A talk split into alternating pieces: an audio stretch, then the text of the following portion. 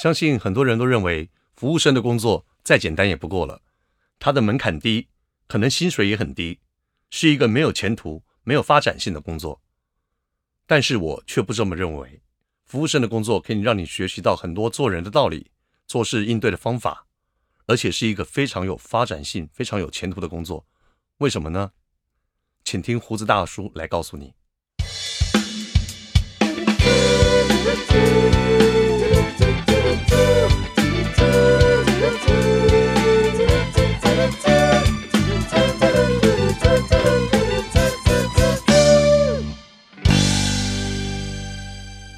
Hello，大家好，欢迎您收听有胡子的酒馆大叔这个频道，我是你们的好朋友胡子大叔。今天我想跟大家聊的主题呢是外场服务生。我们乍听之下觉得外场服务生这有什么好聊的啊？啊，因为我们通常人对于服务生的一个既定印象就是这个工作的门槛低，要求低，然后只要你四肢健全。外貌端正，通常你去应征的时候，大部分应该都是会被录取的。而且我相信，没有人会把服务生这个工作当做他的终身职业，哦，终身职志。我们常常听说，我长大后要当飞行员，我长大后想要当律师，我想要当医生。没有人说我长大后想要当呵一个餐厅服务生，或是一个 pub 的服务生的啊。那但是我们在生长的经验过程当中，我相信很多人在学生时期，你打工的第一份工作可能就是当 waiter。就我个人而言呢，我从二十三岁、二十四岁开始步入社会工作以后，我第一份工作是也是所谓朝九晚五的这样的一个工作。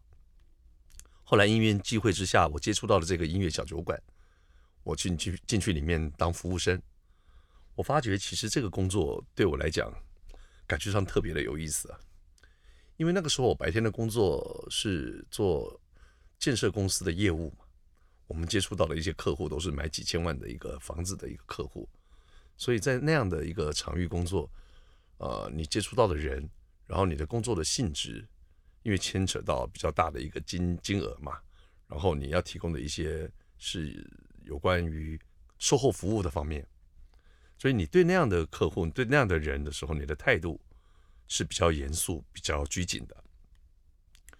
那同一时期，我打两个工的时候，就我下班下了班以后，到这个音乐小酒馆里面去上班，做外场服务生的工作。虽然白天上班一整天已经觉得很累了，可是每天晚上七点钟到店里面上班的时候，我总是兴致盎然、兴致勃勃。当然那个时候年轻嘛，体力也好，所以说可以兼两份工作。每一次晚上我到店里面去工作的时候，我不知道为什么，我总是很发自内心的看到客人进来，我就很开心，然后我会常常我都会迎上前去啊，帮他们带位啊，介绍店里面的酒单啊，然后帮他们点东西，然后甚至帮他们介绍今天店里面的歌手啊、节目等等。啊，我觉得，所以我从自己自己的经验来感感受，我觉得做服务业还是需要具备一定的特质跟所谓的天分的啊。就是你第一个，你可能要比较外向的个性，然后你比较不怕生，然后最主要，我觉得你真真心的看到客人，你会觉得很开心。我不知道为什么，我从小就是，我觉得我就有这样的这样的特质啊。也许就是所谓的人来疯吧。我看到不同的人，陌生的人，我觉得每一个人都是很特别的一个个体。然后每一个推门进来的客人，都会有一个他们自己的故事。然后我很想了解他们，甚至认识他们。哦，当然，这是在我一个整个心态状况良好的情况之下，我会有这样的感受了。我我我，毕竟每个人不是机器嘛，都是肉做的，只要是人就会有情绪，就会有高低。但是总总的来讲，我觉得我现在回头看来，我觉得在某个程度上来讲，我可能是适合做服务业的人。也就也也大概就是因为如此吧。到后来我自己来经营这个店的时候，我在应征服务生的时候。我也会朝这样的一个方向去，去，去应征具备这样特质的人进来我的团队里面。我认为这样子可以达到事倍功半。哦，对不起，事半功倍的效果。哦，这样可以达到事半功倍的效果。因为要知道，人跟人的接触其实很微妙的。我相信大家在生活里面的一些消费的体验，不管你走进一个餐厅或走进一个饭店，走到任何一个提供服务的一个场所里面，你往往第一个接触到的就是服务生。那这个服务生整个的质感和给你的第一印象，往往就是你对于这个餐厅的第一印象。我们总希望我们到任何一个地方，他提供我们的服务是非常合一的。呃，比如说你在一个酒吧里面，你就不会去期待，呃，他给你一个五星级饭店或是一个米其林一星一个餐厅的那样的一个服务。就好像你到呃，比如说某一个知名连锁的品牌的一个牛排馆好了，他们的服务我觉得是比较走日式的风格的，就是整齐整呃规划整齐的一个制服，然后完全一致的一个态度。你推门进去的时候，呃，领台的人员也好，服务生也好，跟你说欢迎光光临，然后全部的其他的服务生全全部的店员跟你同声齐喊欢迎光临，然后他很有礼貌的。把菜单送到你的面前，然后跟你点单。点单的时候可能还是蹲在你的旁边，然后跟你说话的时候一定是请、谢谢、对不起，一定随时挂在嘴边。这样的服务让你觉得他们是很有纪律、很有规律的。可是我觉得少了一点人性的温度。就我个人来讲，好了，我自己的经验比较深刻的是，大概二十几年前吧，第一家 TGI Fridays 在敦化北路开的时候。我们过去消费的时候，那些服务生就让我有很好的印象。虽然他们也穿着一样的制服，可是你可以发现，他们每个人的身上都有一些自己特殊的装饰和一些小巧思。有的人是搭了一件呃自己剪过的 T 恤，有人在上面挂了一个自己很可爱的名牌，有的人是戴一顶很帅的帽子。哦，就是在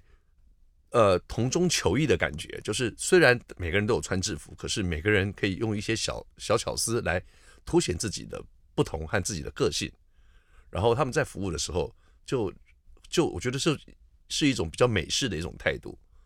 他们会展现出一种比较轻松的风格，让你觉得进去很放松。因为你知道，当你面对的一个服务生，他是西装革履，呃，西装笔挺，然后说话都是非常的拘谨，非常的有礼貌的时候，通常你会感感染到那样的气氛，你也会觉得哦，我应该要做的端正一点，我讲话，我吃饭的时候要很优雅。哦，那像在那样 TGI Fridays 那样美式的餐厅里面，他给我们的感受提供的服务就是，哎，你好像进到一个自己的家里面，或或是到一个老朋友的家里，然后他对你很亲切的问候，哦，没有一个规定的一个问候词，也许他可以说，嗨嗨，你好，嗨，晚上好吗？哎，你们今天几个人来呀？用这样一个态度，让你觉得，哎，整个的感觉就是很轻松的，这样可以去传达他这个店里面要传达的一个精神跟整个的一个氛围。哦，我个人是比较喜欢这样的一个形式，所以后来我在我店里面的要求，我也希望我的服务生是用这样的一个路线去服务我的客人。当然，也许我自己的个性也是比较属于比较随性的，然后比较愿意跟人家交流的。所以当我在应征服务生的时候呢，我也会去寻找具有相同特质的这样的人来加入我的团队。因为我相信所谓的物以类聚嘛，我前面已我之前已经也说过了啊，你当一群同样性质、同样特质的人在一起的时候，那这个店里面整个的团队的运作应该就会相对的比较顺畅一点。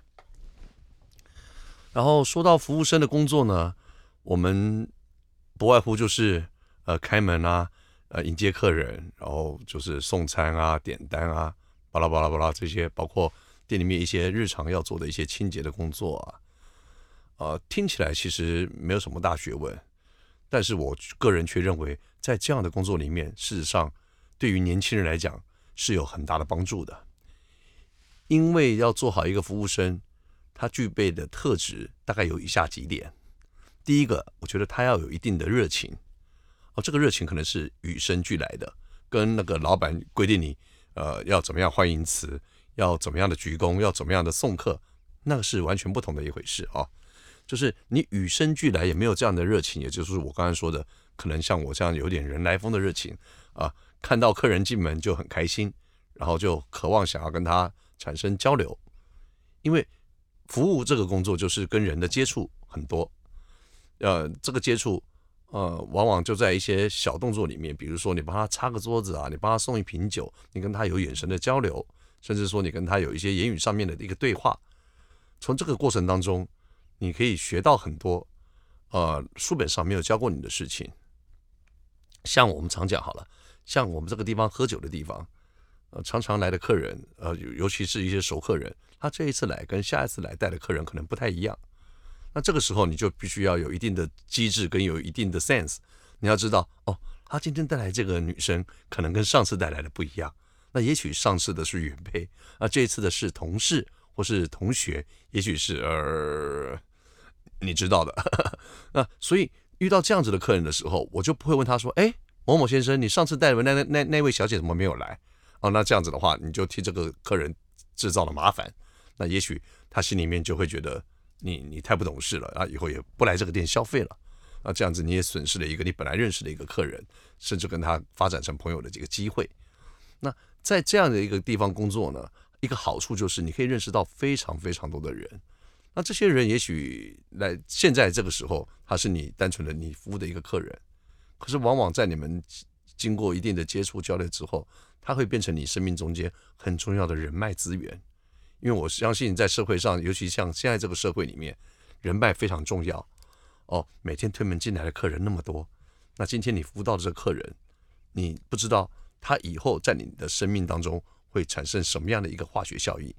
也许就是一个单纯的客人，也许他以后变成你的合作的伙伴、生意的伙伴。像我的生活例子里面就有很多，比如说他是你店里面的客人来消费，然后因为你你跟你的服务，他跟你产生了一些接触交流以后，慢慢的你们熟悉了，他每次来服务店里面都找你，都指名找你，然后替他安排位置啊，替他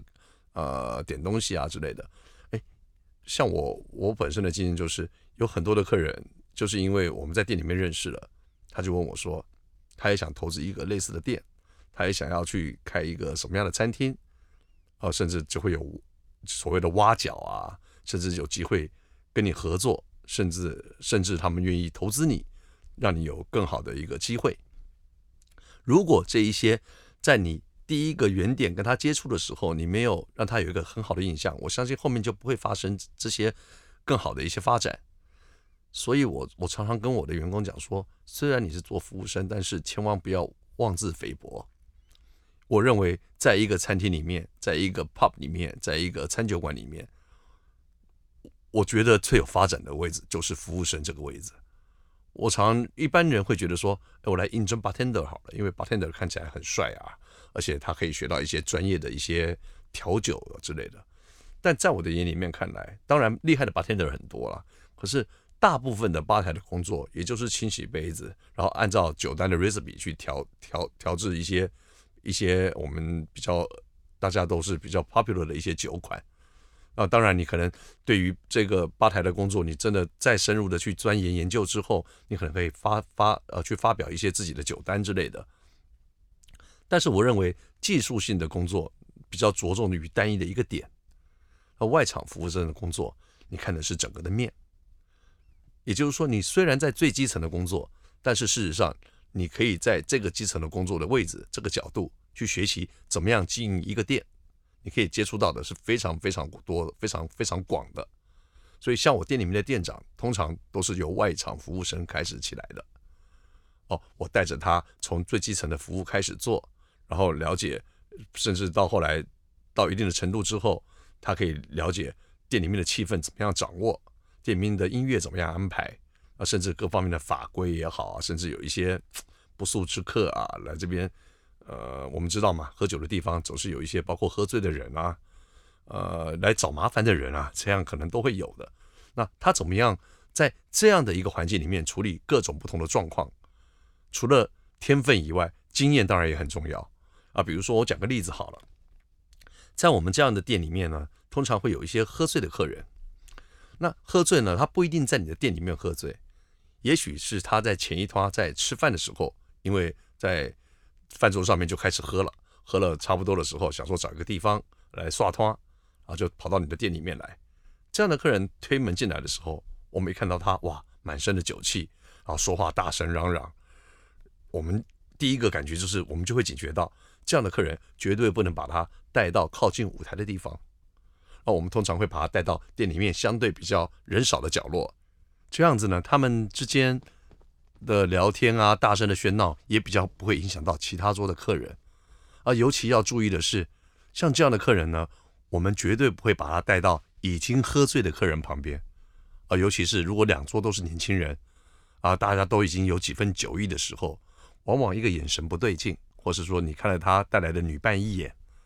冲突就这样发生了。我还记得就有一次，呃，因为店长他们带位的时候没有注意到进来的客人已经喝醉酒了，然后更糟的是，他就把他们这一桌客人放到另外一大桌年轻人也喝的差不多的年轻人的旁边。然后在节目进行表演当中，不知道什么原因，那两桌就其中就有人开始互相呛虾，然后就在场里面开始喧闹吵架。那我们的店员看到的时候就很紧张，然后赶快赶快想办法请他们到外面再吵，不要在店里面吵架。那还好，他们出去的时候，他们在店里面没有打起来，但是他们出去以后就开始，你知道那个场面就失控了，因为一边大概有十几个人，一边大概有八九个人。啊，大概都是二十出头的年轻人，然后有的带着女伴，那有的是，我记得有一桌后来进来的那一桌，就是有八九个年轻人，就全部都男生嘛，然后这样子就在门口就打了起来。那啊，你知道那个十几二十个人打成一团的时候，我们实在是无力去制止了，那只好报警。那其中有一票人呢，听到远处的警笛响嘛，你知道两台巡逻车过来的时候，哦一哦一哦一，哇，他们就听到就赶快跑掉了。那没想到。另外一桌的客人，就是我说看起来像是在当兵的那一群阿兵哥，没有走，啊，反而还在那个地方跟警察呛声。那我记得那个时候带队的主管非常的帅啊，他就把其中一个主要在那边带头呛下的人带到带到旁边的巷口。很好笑的就是噼里啪啦，就是就是他们很技巧的用巡逻车的门挡住挡住那个人，然后我我看到疑似啦，他们好像就就教训了那一个。还在那边大声呛下的年轻人，后来让他们查验身份以后，发现他们是在外岛服役的阿兵哥，因为最后一次休假到台湾来了，在接接下来回去就要等退伍了。然后那个我记得管区的那个所长呢，就立刻通知宪兵队来处理。然后这些阿兵哥听到呃警察要扣宪兵队来的时候，突然就清醒了，你知道吗？那其中有两个比较没有喝醉的人，就过来求我说：“哎，老板，老板，对不起，我们在外岛当兵，如果这个宪兵队来处理的话，我们很严重的，回去可能关禁闭，要关到退伍了，可不可以拜托你帮我们说个情呢？”然后我看了一下，然后我觉得他们也怪可怜的，因为明明大家出来庆祝狂欢的嘛，那因为几杯呃黄汤下肚以后，大家有了酒意，年轻人无法控制自己，他们也不是故意来这个地方闹事的，哦，只是。真的可能是因为借着酒意，然后因为又年轻，一时克制不住，所以就发生了这样的冲突。那所以我看到这个状况，我也觉得怪可怜的。所以趁宪兵还没有来的时候，我就跑去跟那个所长说：“呃，他们也不是有意的啊，到跟您这边可能有一些冒犯的地方，是不是可以就这样算了，让他们走？”然后我觉得那个警察所长也蛮好的，看到他们表示。悔过，表示歉意了以后，也就让他们走了，也就没让宪兵队的人过来处理。哦，我举这样的一个例子，就是说，如果我们的店长在当初这群客人进门的时候，就会就发觉他们已经是喝醉的客人，然后不要把他带到另外一桌喝醉的客人旁边的话，这样的冲突就不会发生。哦，所以事后我们检讨的时候，我们觉得我们也有错。如果我们在这一桌喝醉酒的客人进门的时候，我们就已经能够先察觉。他们是已经喝醉了，我们就不会把它放在这样的位置，那后面的这些冲突也就不会发生了。所以事后我们在跟员工机会教育的时候，特别提醒了这一点。呃，察言观色非常的重要。你怎么样预先防止问题的发生，而不是问题发生了以后你再来处理，再来擦屁股，那样子会非常的累，而且很多事情发生了以后可能会造成一些无法弥补的遗憾。还好那一次没有发生什么样的人员的伤受伤啊什么之类的。如果有的话，我相信对这个店的整个的形象也是会有负面的影响。以上我举的这个例子呢，就可以让我们感受到一个服务生当下的判断多么的重要。如果他做了正确的判断，那一切的事情就会往好的方向走；如果他做了错误的判断，就会造成一发不可收拾的局面。所以我也常常跟我的。店里面的同事分享，我认为做服务生，除了赚取你有限的时薪之外呢，最重要的，我觉得可以去第一个是增加你自己的人脉哦，因为我们就在这个社会里面，人脉是最重要的啊。就我个人而言呢，人脉这个东西呢，从我让我可以从这个小店里面作为出发，在过去的三十年中间呢，我因为这里面结识到了一些善缘，然后我又开了不同的其他的店，然后甚至我到上海去能够有机会开分店，都是因为在这边累积的人脉啊。这些细节我们以后有机会再讨论，我们再跟大家分享。第二个呢，就是在这份工作里面可以让你学到如何的弯下腰来替别人服务，也可以让你学学习到什么叫做谦逊。再来呢，就是在这个工作当中，你可以培养察言观色的能力。再来就是你可以培养你跟团队相处还有协调力。以上讲的这些呢，我觉得不管你以后有没有继续做服务业，不管你在职场任何扮演任何的角色，以上这几几点我觉得都是非常重要的，而且是一生受用无穷的。所以我也常常这样子鼓励我的一些店里面的年轻人，千万不要小看自己。就我个人的经验呢，过去三十年，因为店开得久了嘛，有来来往往的服务生很多，其中有几位现在都是呃很成功的创业家啊，生意做得非常好，事业做得非常好。有机会的话，我以后也会一一邀请他们来我们的节目上面，跟我们分享一下他年轻时候做服务生的经验，对他日后不管是创业也好，工作也好，有没有什么正面的影响和正面的帮助？俗话说得好。英雄不怕出身低，凡走过必留下痕迹。我在这边要鼓励所有现在目前还在从事基层服务行业的年轻人，千万不要妄自菲薄。你只要用心面对你现在工作上面的一点一滴，慢慢的累积，我相信在你的生命的过程当中，有一天在某一个点，它总会开花结果的。好的，以上就是今天的分享，我是胡子大叔，我们下次见，拜拜。